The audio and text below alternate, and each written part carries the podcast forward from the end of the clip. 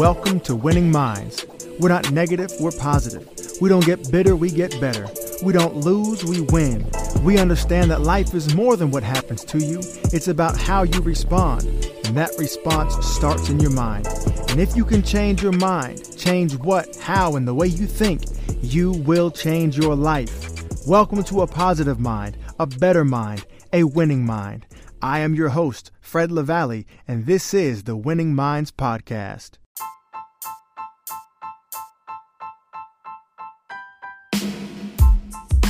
How can something be a first and a second at the same time?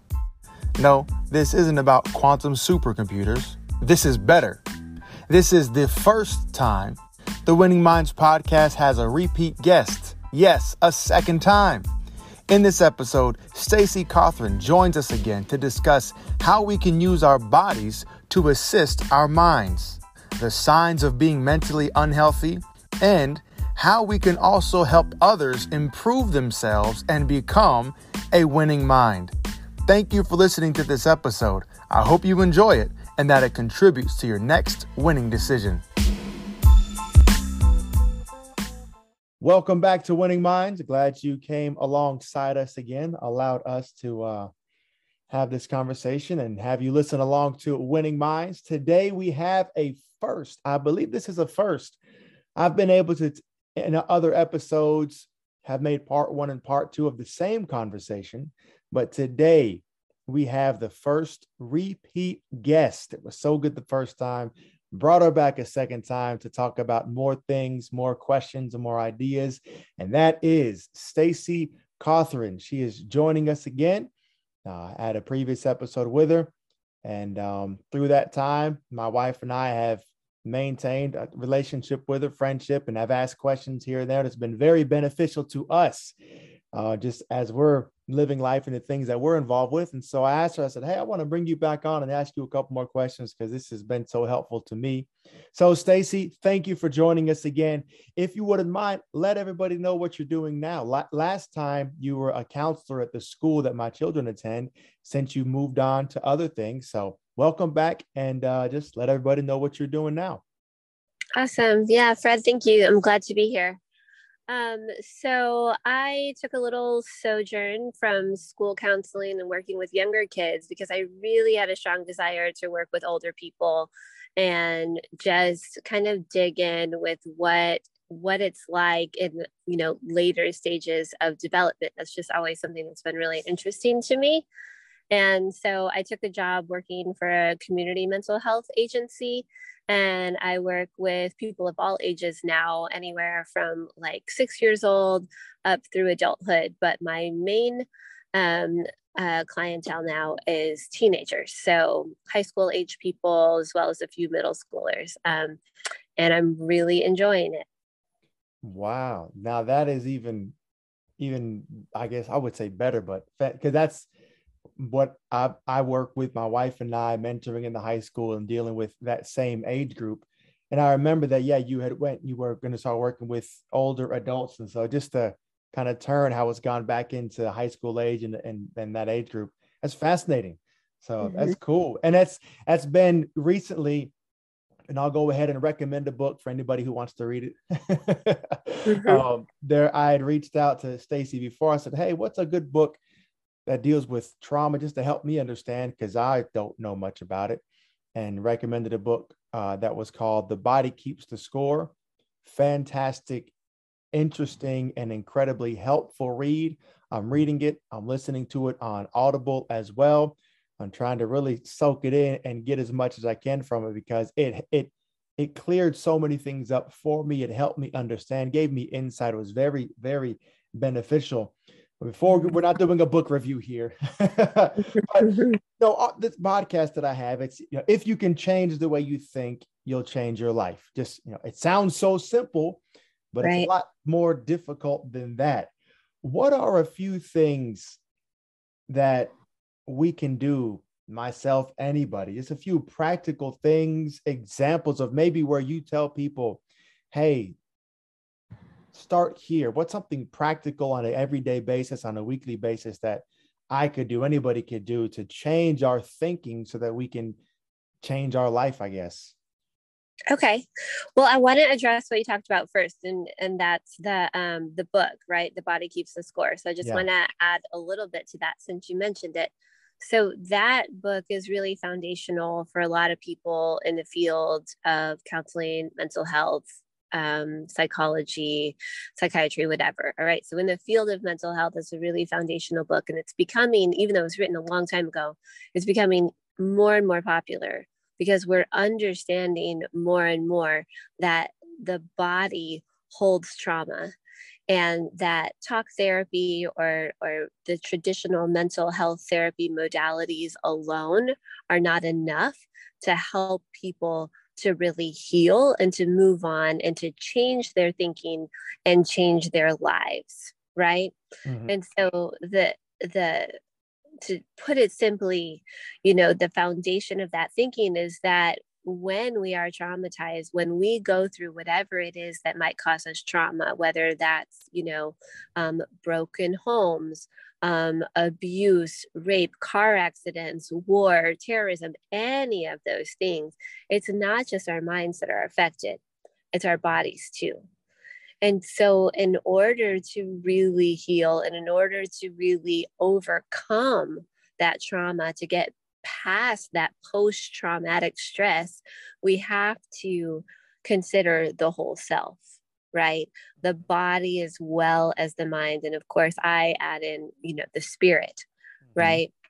So, so one of the things that you know we can take from that when it comes to our thinking is like we have to address our bodies as well one of the things that we say in an organization that i'm a part of is that exercise is really truly like therapy because the mind cannot handle all the stress of most people's daily life like we are so stressed out mm-hmm. in this mm-hmm. day and age right so even if you have lived a fairly normal life and you have not been um, exposed to a lot of the types of trauma that can be really damaging to the mind. Mm-hmm. Um, even then, normal life is very stressful, right?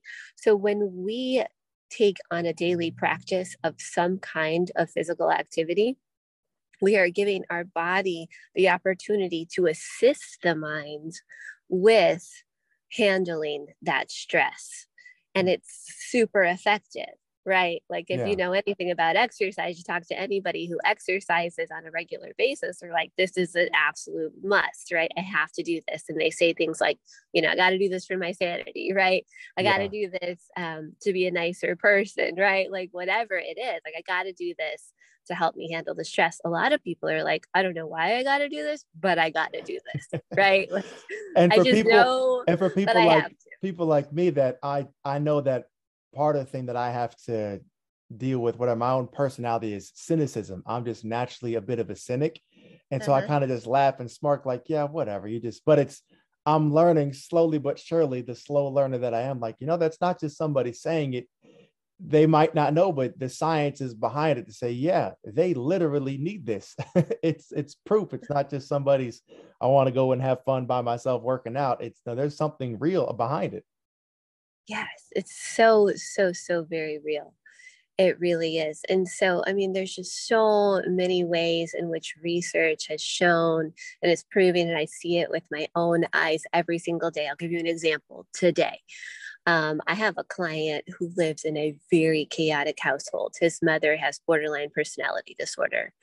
Um, and this this kiddo, he's a teenager, since a very young age has had to try to figure out how to deal with the chaos of living with somebody with that disorder. It's very, very difficult.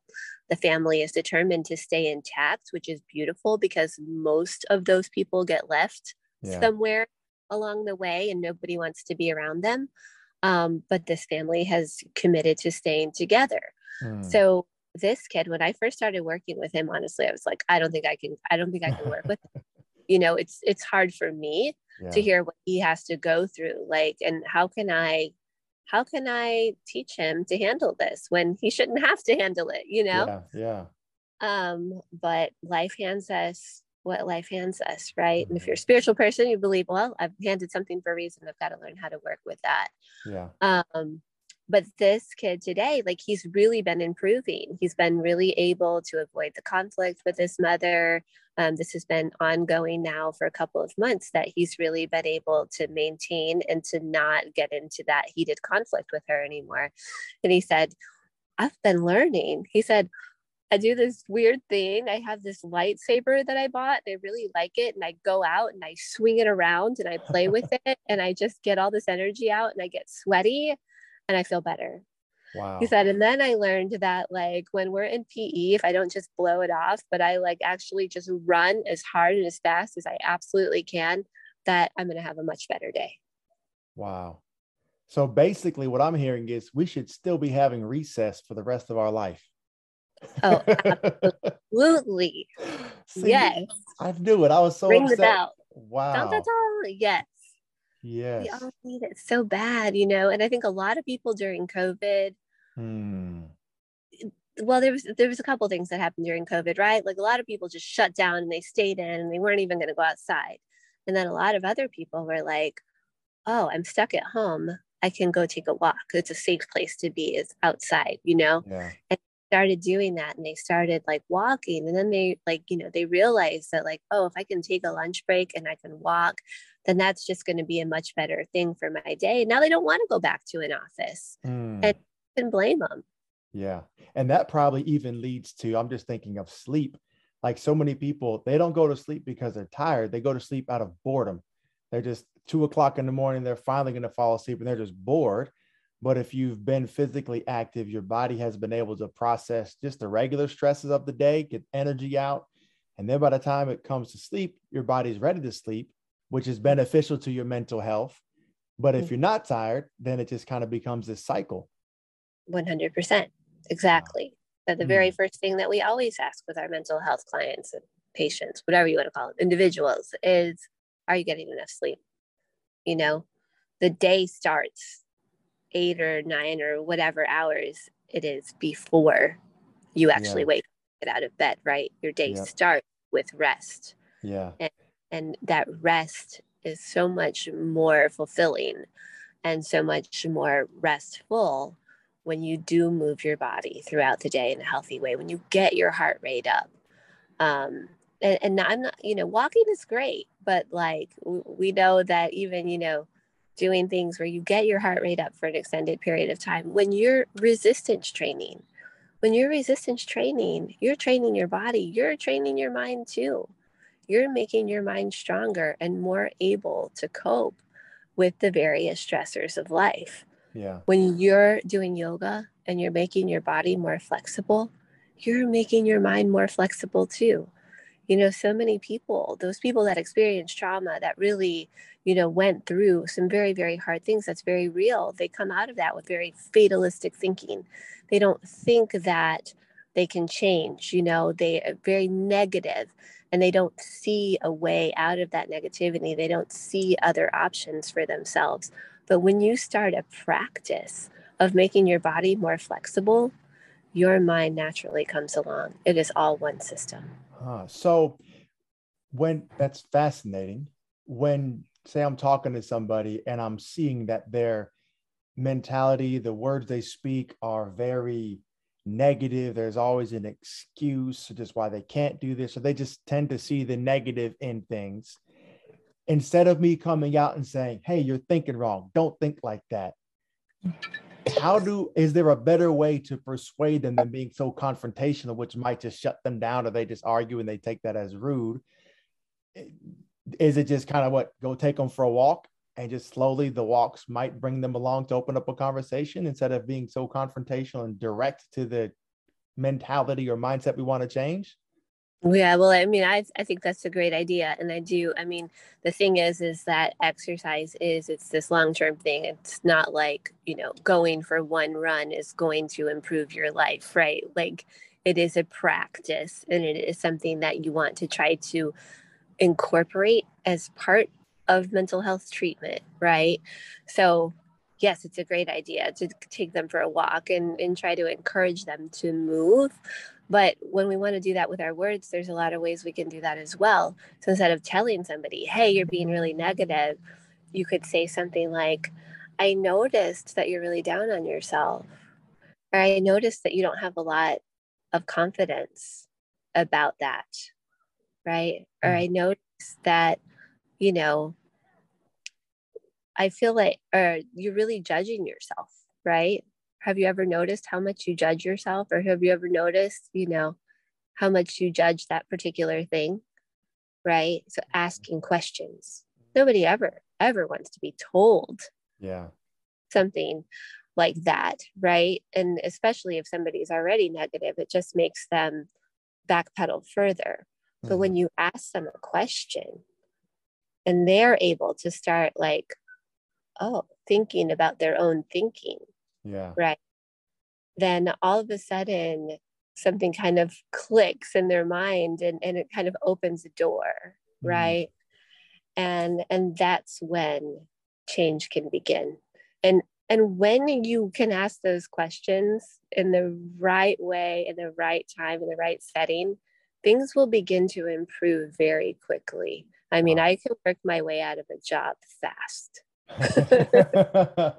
well, that's the sign of somebody who knows what they're doing. And, you know, thank God for people like yourself and those who have learned when to apply the right question at the right time. That is, that's fan. That is wonderful. Now, I've discovered and I've we've talked about it a little bit, and that's kind of where the book that you recommended. But it it's it almost seems like at times some people it's like they cannot make a good decision. And I, I don't want to sound like I'm judgmental or condescending, like I'm better than somebody and I know how to do everything right, because that's that's not at all. But they're just you can talk to people and they'll agree, yes, I know I should, this, this, that.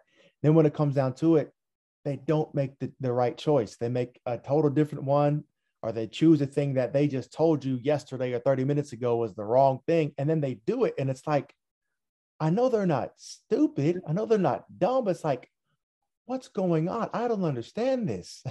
Like i get it if somebody's into heavy drug use okay that makes sense why they aren't thinking correctly and they make mistakes and they you know make bad decisions. But other people it's like what's going on? I don't understand this. What what is this? Mm-hmm. well that's you know, a sign of someone being mentally unhealthy, right?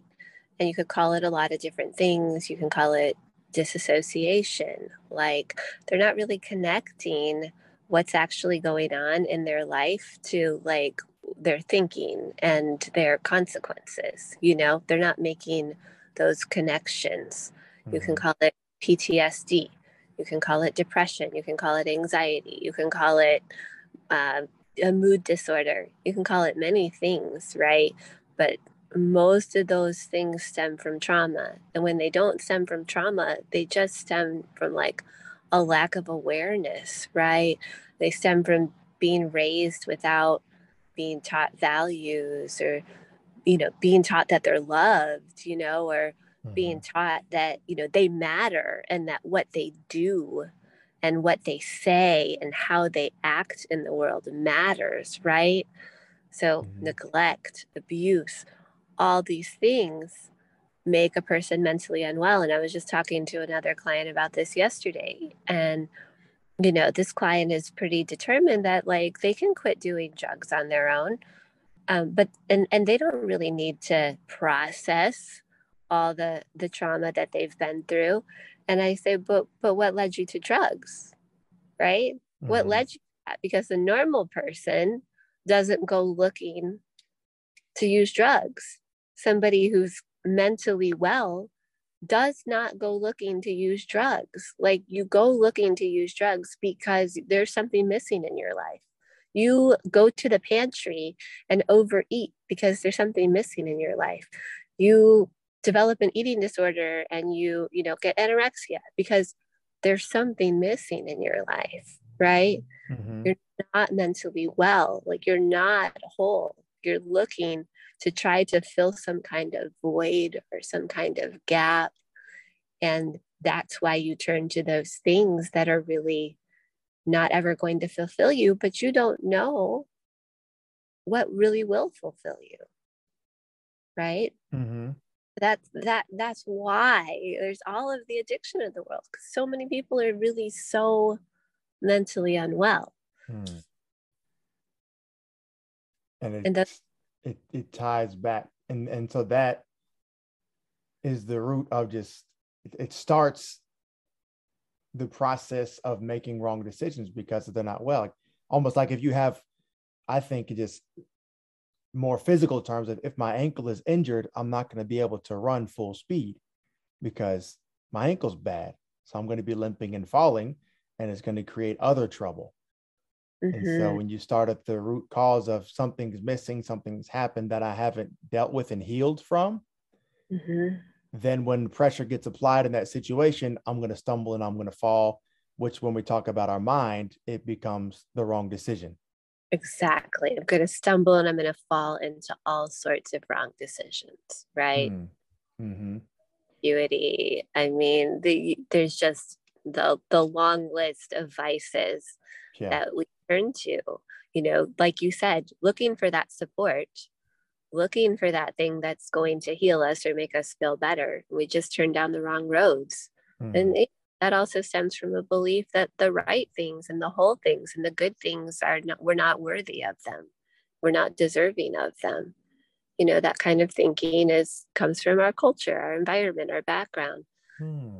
Um, And that's and- just, that's interesting you say that too of we're not worthy of them because I know that even in myself sometimes it's the options would be are in front of people and it's almost like they just don't want to choose it because they enjoy the alternative option. And it's almost not, it's almost stubbornness or it's whatever, but it's it's it's helpful that you phrase it that way because it speaks to the truth of just the whole down on myself, negative, blaming myself. I'm not worthy of this. I would, but I just don't think I can. That's mhm, so good. That's so helpful. Mhm. A lot of times there's no evidence in your life that you're worthy of something better, right? Mm. So you turn to the things that you've seen other people turn to. You turn to the things that are are easy. And I think when I was thinking about talking today, that was another thing that I wanted to speak to is we we turn to the easy thing because in our culture, we're really taught that easy is the best, right? We want the easy, most convenient, quickest route to whatever it is, right? Yeah. we want it to be easy and that's something that i've said to my clients mainly children you know of all ages right like why is the best thing the easy thing Hmm. you know if you if you accept a challenge and you work hard at it and you you know you grow while you're doing it and you fall back every now and then and then you get back up and you keep going at it and you succeed and you're victorious isn't that better than easy than just getting that quick fix just getting what you want immediately that instant gratification but we are force fed easy in this culture and it's not surprising that a lot of people want the easy way out Yeah. Wow. Well, we're going to, this has been excellent and we'll wrap it up here. But before I'm going to spring something on you that I didn't have you prepare for, but I just, I hear you speaking so much of it. And it's almost like I want to take a moment and say, all right, Stacey, whoever's listening to us right now, I want to want you to pretend like you're looking at them face to face. It's very general because it's people from all walks of life, other who knows who's listening. But you've touched on value, doing hard things, challenging, all that. I don't know. I just feel the need to say, take 30 seconds, take a minute, and just from your heart, from the top of your head, however they say it in, in, in rapping, I like music, we say from, from the top of the dome, just off the head, just off the top of your head, just speak to somebody that encouragement, that value. Uh, just, I don't know, take the next 30 minutes to a minute or 30 minutes, 30 seconds. we'll close it out with this. got it Uh, I'll let you just wrap it up and just speak to them.